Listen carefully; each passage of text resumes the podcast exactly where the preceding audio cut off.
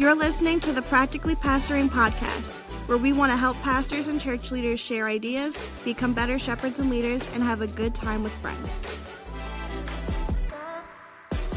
Welcome to the Practically Pastoring Podcast. My name is Frank, and I'm here in Milwaukee, Wisconsin, surrounded by my friends from across the country. Up in Baltimore, Maryland, we got Jeffrey Simpson. Hey, hey. Down in Sumter, South Carolina, with a good backlight. I like the backlight. It, it, it makes you have like a good outline. We got Delmar It does. Pete. Howdy ho. Getting that uh, background down in the- separation. Nice. Yeah, down in the Morning After Ministry studios, wearing his infamous tie. We got Andrew Larson. Greetings, salutations, one and all. Next to him, wearing his one of three outfits, we got Timothy Miller. It's it's got to be a Duval. You know the drill. Well, guys, it's good to see you. This is post Thanksgiving. We've all had our fill of turkey, maybe ham, mm, stuffing, mashed potatoes, all that kind of stuff. Um, I don't know if you had a post Thanksgiving dip in your attendance or not. How you know church, you know, on the Sunday after Thanksgiving, it could either be well attended or it could be dipping. But we are now headstrong into Advent season, into Christmas, into December. So, you know, only only you know less. You know, we're, this year's almost over, and that's what I'm trying to say. And with this year almost over, one thing I realized today is that we have 940 people in our Facebook group. 940. That's super cool. We are 60 people away from a thousand. We are We one are- average Sunday's attendance at my church away.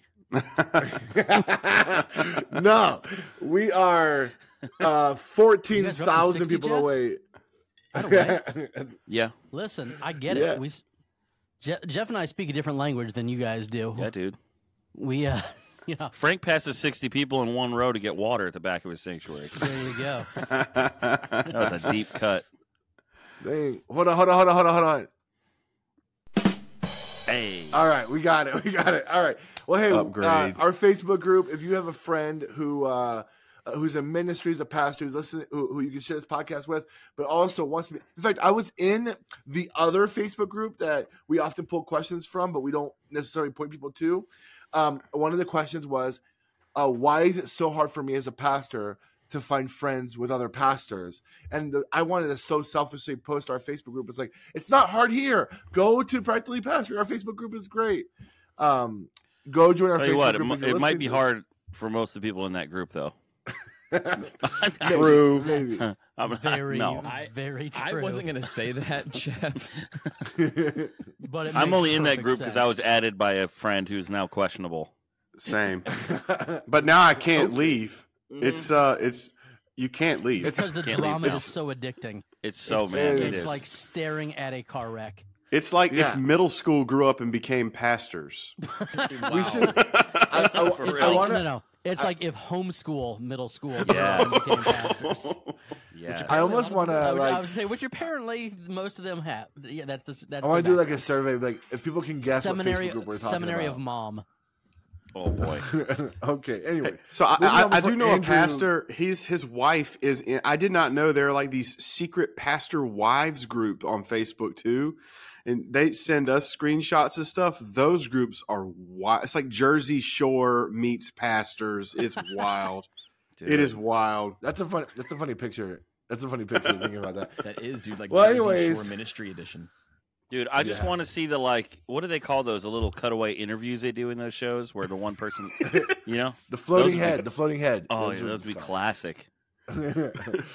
Anyways, we got two questions. All the questions today are from our practically pastoring Facebook group. Some of them were anonymous, some of them were not. So with that being said, Andrew, however you answer this, remember you're answering this to people that are actually in our Facebook group, Andrew.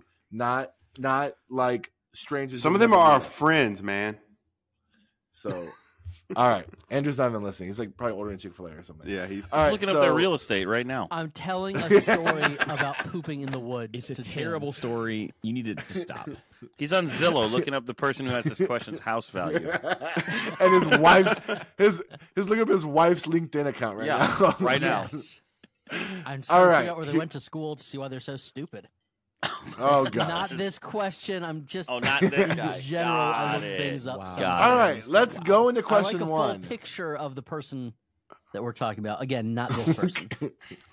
Question one. People get up and go to the bathroom in the middle of my church services all the time. I get it. I feel like it happens a lot at my church, and it's getting really distracting. I'm not the world's best preacher, but I don't think my sermons are actively boring.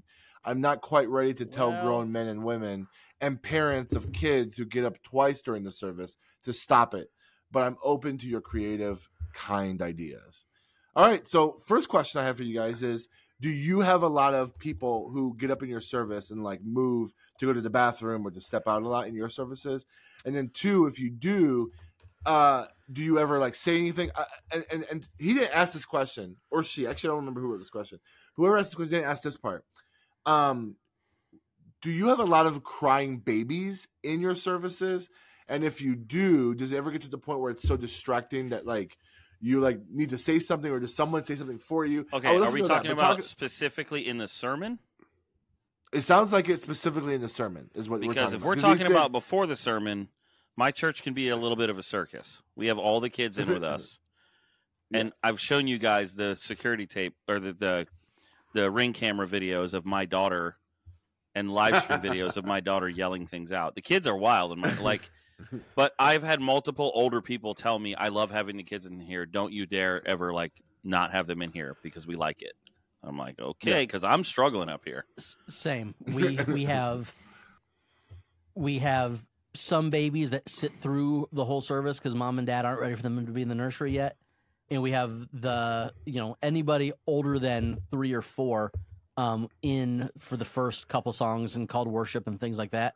So it is we we will literally have ten different decades of human life represented in our congregation. Um, so it is it's distracting in the best possible way. It's it's as long as it's kind of like evened out. I preached at my my home church I grew up in. They had their 150th homecoming the other week, and I was one of their preachers there. And there was there was no childcare because the church is so small, you know. And someone's baby just went off. I can usually preach like over a baby, but like, what do you do when it's just like blood curdling? I just had to like embrace the noise. You know what I'm saying? You just have to like embrace it and keep going. And just eventually, after about like six to eight minutes, the parent took their child out, and you could see like visible relief in the other people's faces. but you can't really stop, especially when you're the guest preacher. How I mean, that could come across super in such a way, you know? I feel like there's a, and I, we're kind of straying from the actual question, but when it comes to kids noise and like baby noise and even phone noise or other things, there's almost like an intuitive level, and you just only learn this by actually preaching in front of a group of people, where you ignore up to a certain point, and then there's like a level of distraction where you kind of have to name it. And if it's like a, a kid, many times I will name it and like kind of give permission, like, hey, parents, we hear it too. You know, I have kids. It's cool. Mhm. If you want to take them out, you can. If you don't want to take them out, you don't have to.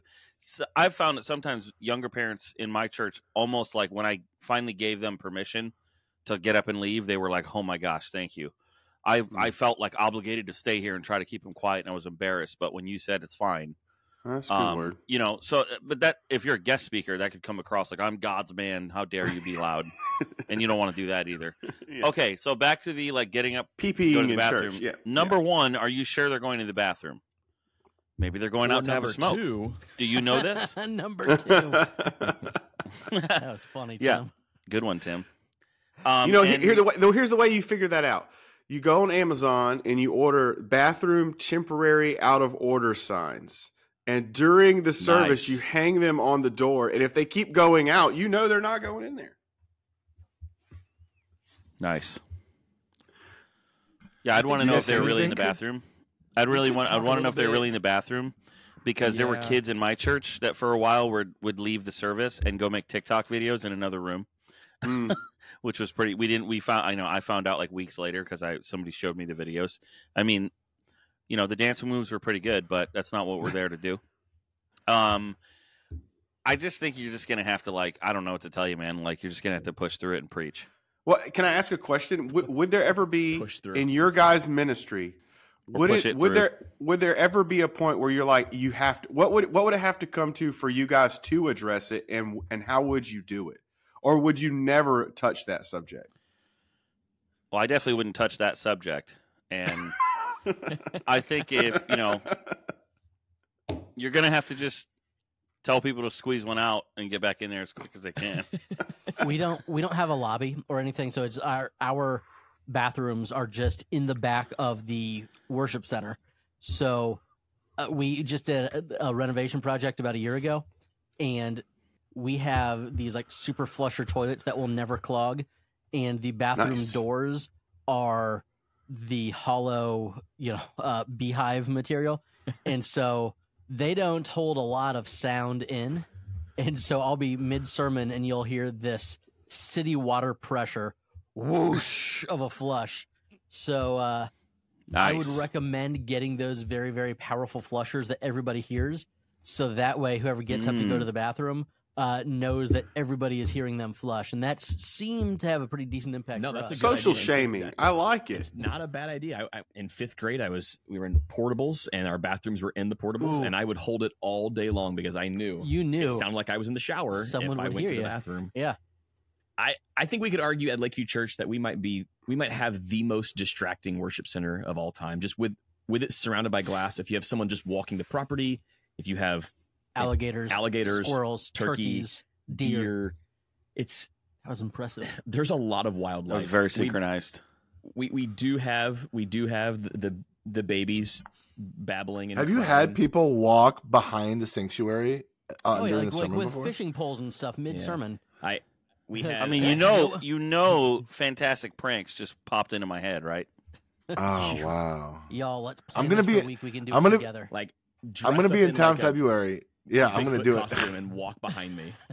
Oh, I was just gonna go in a speedo, but that's mm. funnier. The Bigfoot costume. The Bigfoot. You have Yeah, security guys, though, right? I'd be afraid. Well, Come out and We do me. have security that stopped someone from walking behind me while I was preaching outside like three weeks ago. Like just had to go, hey, this is a building surrounded by glass. It's very distracting for you to be walking around mid sermon. And this is not a public park. Yeah. Well, I mean, like, what what if it is like a very situational thing? Like, say every sermon, this one student gets up and leaves. Every single sermon, he gets up and leaves. Do you go talk to the parent? I mean, what do you? I mean, where's the line? I guess is where I'm No, kind of if, saying. if somebody's getting up every, and I've done this, if somebody's getting up every time during the same spot, I have asked them, "Hey, I've just noticed out of the corner of my eye, I see you get up. Is there something going on?" And one person told me they it was like some medical thing. They had to take medication, or they, yeah. I, I think it was like a diabetic thing. They had to go, you know, use insulin or something like that. So it could be that if it's a bunch of people, um, I you know it's going to be difficult. I if I was him, not to make yourself distracted more, but maybe try to make a mental note of like, is it the exact same time?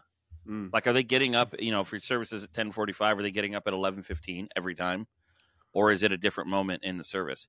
I mean, there's a, you know, younger teenagers are going to do this just because they get bored, um, and they want an excuse to go look at their phone or whatever. So, but I mean, yeah, I wouldn't be telling grown men and women that they can't go to the bathroom during your sermon. That's that's a tough spot to be. hmm Or you Mhm. could get up during the song before the sermon and be like, "Hey, if uh, anyone's planning on going tinkle during the sermon, now's the chance during the special Now's your music time. Everyone else is Yeah, tr- Well, everyone's getting their heart right. You get your tummy right, and uh, then there you go. be able to, to sit through it for the next thirty-four minutes.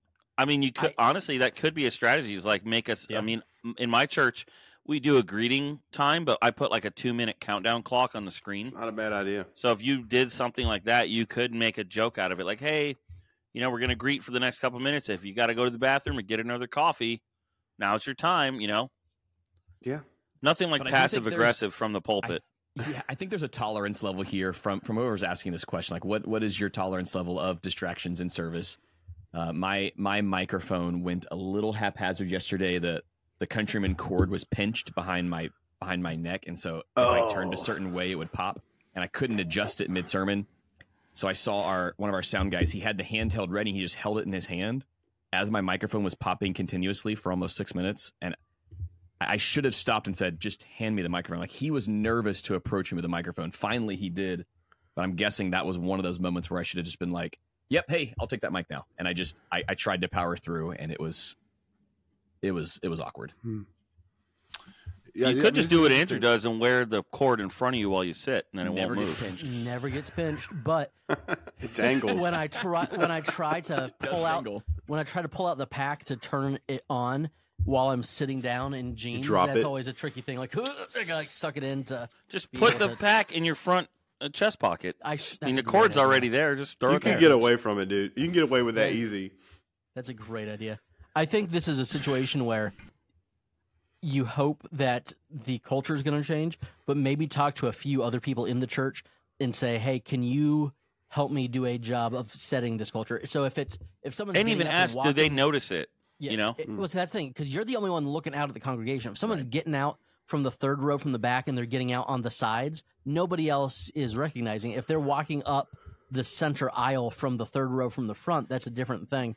So I would I would ask some people to you know help set the culture for you. Hey, I want you to come and I want you to sit up front and be engaged and sing loud and stay for the whole service. And what gets celebrated gets duplicated, and maybe you can set the culture that way. But calling people out for going to the bathroom is not going to win you any friends or favors. I don't think. I like the idea of talking to multiple people because for me, as long as it's only me that's distracted, I can power through. Yeah. But if if there are others in the congregation that are noticeably distracted during a really important moment, then it's like, okay, let's have this conversation. But if it's just And if it's distracting you from your preaching, then maybe this is time to start manuscripting.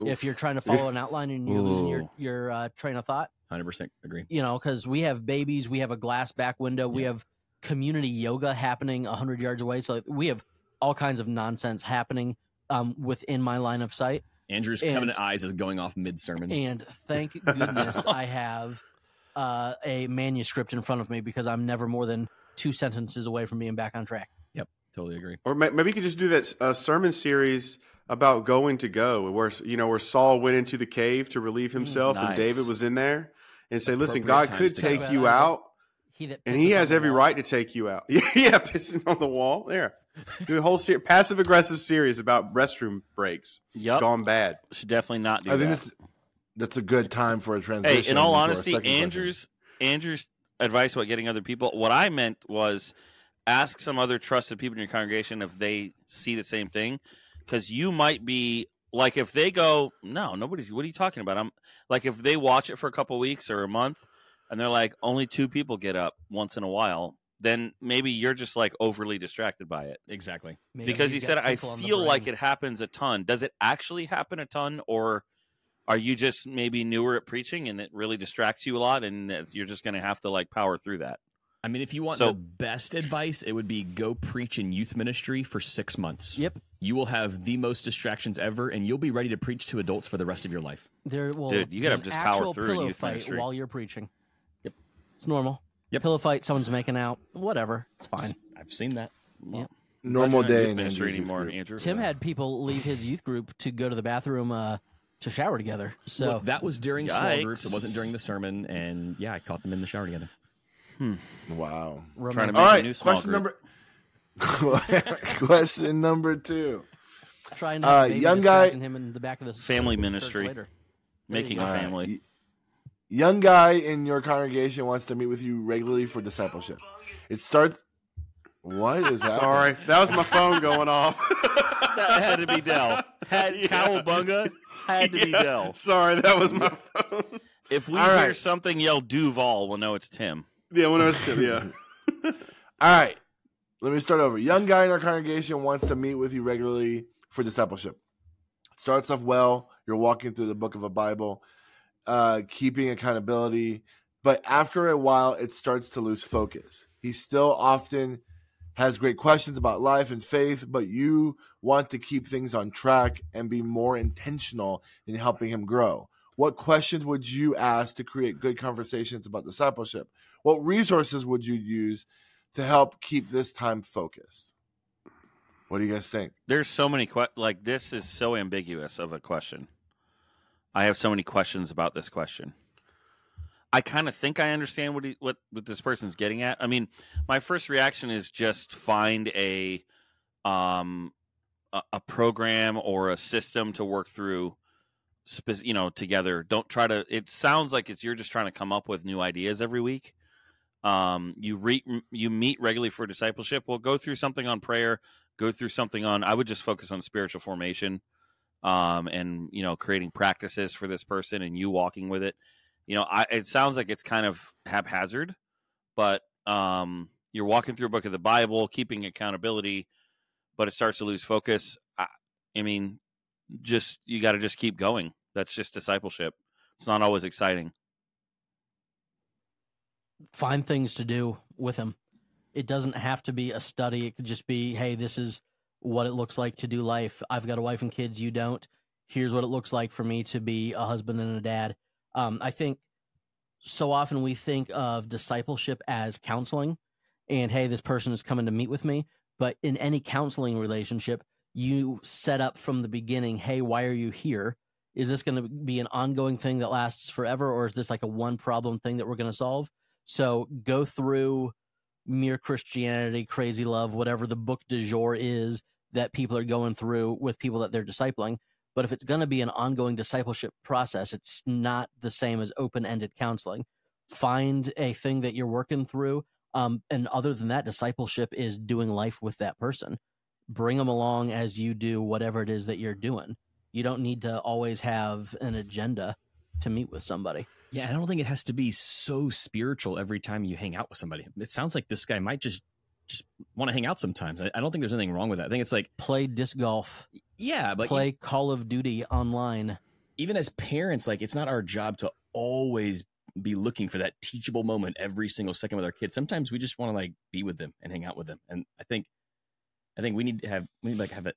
I don't know, like in our brains that it doesn't have to be super spiritual every moment of every day to to see fruit and to see, you know, actual progress in the process. But I get it. And get I think he's this guy saying. Yeah, he seems like he's trying to he wants to make sure he's stewarding his his time and his schedule well. And I think, you know, it doesn't seem like he doesn't want to be with this guy. He just wants to make sure it's fruitful. I kind of go to Andrew and I would just I would say clearly y'all need to have a session where you clarify goals together. Hey, we're meeting. I, I love this, but also like, what, what does this look like in three months? How about this? Let's do let's do a, a, a six week run. Let's have these goals, and then we're going to take three weeks off to see how those goals go, and then we'll touch base to see if we need to meet back. So it gives you kind of a loop out, but also it lets him know, hey, there's something you're going to be working on, and also it provides accountability because if you set these goals, and I wouldn't just set end goals, I'd set quarterly, you know, and if, if he's failing to do them, then you could say, hey, listen, if this is going to work, then we have to at least be some accountability built into it, you know, so that way you do offer yourself a, hey, maybe we need to take a break. We've been doing this a while. You seem like you might be a little busy right now. And I think that is a really good use of, like I said, setting some goals, provides accountability. It gives you a way to make this stuff applicable in his life. Um, and I think that it, it gives you an option to push pause if you need to as well. Yeah, because if you commit to an hour a week with someone open ended, you might as well just start a podcast. For real. Because I would just say, like, get it in your mind that discipleship like this um, is not so much about exchange of information from you to him, but it's about like walking together as you help him see the kind of a person who wants to grow um, in their, you know, in their walk with Jesus, and for him to become that kind of a person. So, growing in what kind of a person you are doesn't always have to be about like reading a book or studying the Bible or whatever. It can also just be about, you know, invite this guy over for dinner with you and your family so he can see the kind of a person that you are with your wife and kids, or that the kind of a person that you are when you go to the hospital. And you don't have to make it like a lesson, just let him be with you. Yeah, I know in student ministry, we used to tell people, the leaders, when they were like, how do we how do we foster relationship with our students? And I would always tell them like, hey, when you are going to your grocery store run and there's a student on the way to that grocery store, pick that student up and go grocery shopping with them. And that sounds like really dumb and mundane to you as the adult. But for that student, this is like an interesting thing. And there will be natural com- questions that will come up. They'll see you in a position that you will have to demonstrate your faith. And and it- it's gonna it's gonna be it's gonna like it- it's to shape them more than just going through a book.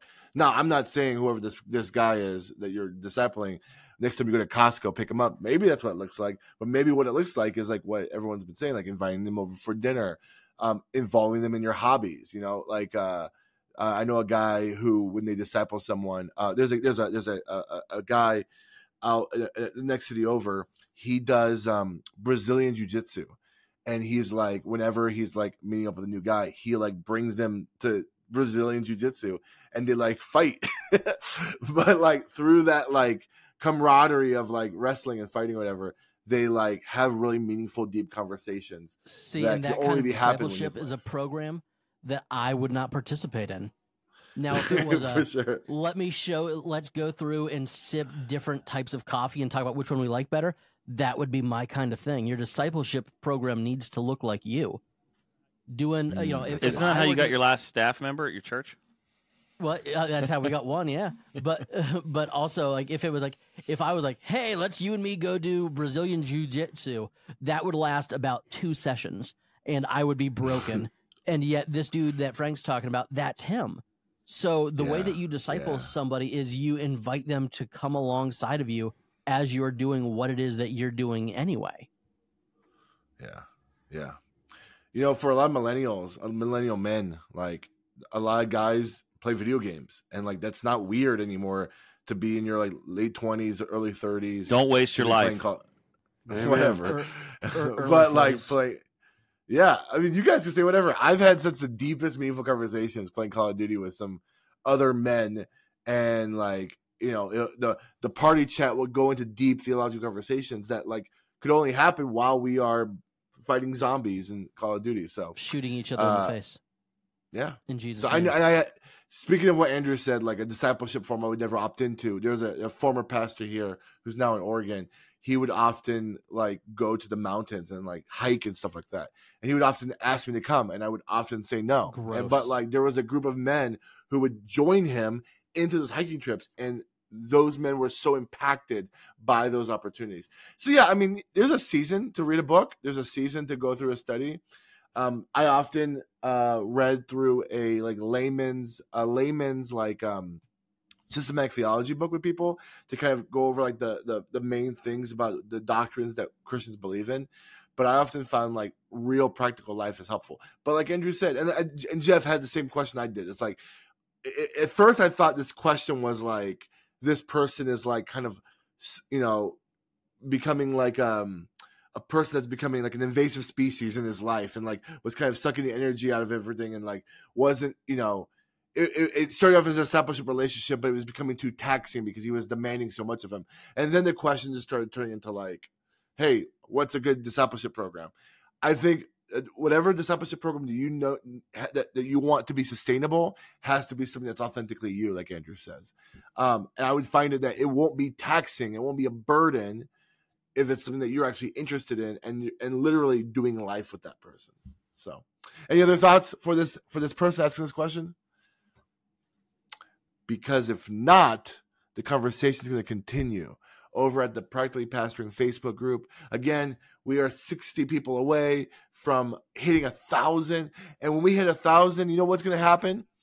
I don't know because we haven't talked about it as a group of guys, but maybe something will happen. Maybe Tim will personally invite you to join him to a Jaguars game. Wow. It might happen, probably won't. But um, but there's tons of uh, uh of of of space for your friends, people that you know, to join our Facebook group. Find us on Instagram. Follow all of us individually. We love talking to you. We'll see you next week. My name is Frank. I'm Jeff. I'm Delmar. I'm Andrew. And I'm Timothy Miller. And this is Practically Pastoring. See you next week. Bye. Thanks for listening. Get connected to other pastors by joining the Practically Pastoring Facebook group, where we get to share ideas and make each other better.